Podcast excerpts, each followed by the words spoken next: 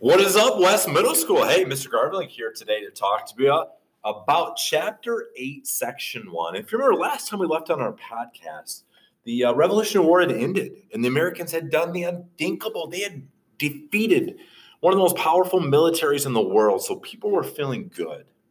But then became the question now what? Now, what do these 13 individual states do? And the first thing they did was try to come up with a common government. And the first attempt at government in the United States was something called the Articles of Confederation. And what the Articles of Confederation really was was a loose alliance of 13 states. Um, they had some powers. They could raise an army and a navy. You know, they could declare war. They could set up postal systems. They could print money, and all of this sounds good. But in reality, they lacked one key component they could not tax. Meaning, anytime the federal government needed money, they had to go to the states and ask them if they could borrow money. And you can imagine when the federal government went to a state like Virginia and said, Hey, can we borrow some cash? Most of the time, Virginia politely declined. Now, you also have to realize these 13 states uh, really almost acted as if they were 13 separate countries. They all used different currencies. Okay, they had different laws, different rules, and all of this continued to cause problems under the Articles. The other piece with the Articles of Confederation, if you remember, in order to get something passed, nine out of 13 states had to agree to it. And that very rarely happened. And as a result, not much was able to get accomplished under the Articles. Now, as time went on and after the Revolution, states began to argue there were border disputes. So states were arguing over land and territory. States like North Carolina and South Carolina might be bickering over which land is theirs. Okay, land is valuable. Um, they also had the issue of taxes. Okay, most of these states um, had different taxes, and the federal government continued to really have some serious, serious money problems. Okay. So, one of the first things we want to understand is although the Articles of Confederation sounds really good in theory, at the first attempt of government governing the United States, it really, really struggled. Now, immediately after the Revolution, even before the Revolution, many uh, uh, colonists wanted to travel west. Okay, they wanted to go west of the Appalachian Mountains. Why? Because they wanted an opportunity to own land.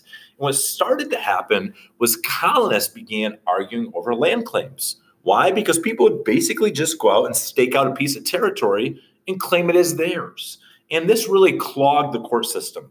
So one of the first things that Congress really knew that they had to do was they had to figure out a way of how are we going to develop these western lands. And the first thing they did was they implemented something called the Land Ordinance of 1785. And basically what the Land Ordinance of 1785 did is it divided land into 6 square mile plots called townships. So this really created an organized way of really dividing up and divvying up the land. Okay. Now, what land are we talking about? We're talking about the Northwest Territory, guys. Uh, the Northwest Territory was land that was bound between the Ohio and Mississippi rivers. So that was the piece of land that they were trying to survey out. Surveyors went out there and broke the land into those townships, as we described in the Land Ordinance of 1785. Now, what what was going to happen when people started moving there? Okay, the Northwest Ordinance basically explained how the Western lands were going to be governed. And what they decided is when you had free, or excuse me, 5,000 free adult males in an area, that area could elect its own legislature or lawmaking group. So if you had 5,000 free adult males, white adult males, they could select their own legislature. That legislature could set up its own rules or laws. When an area got 60,000 people, they could apply to become a state.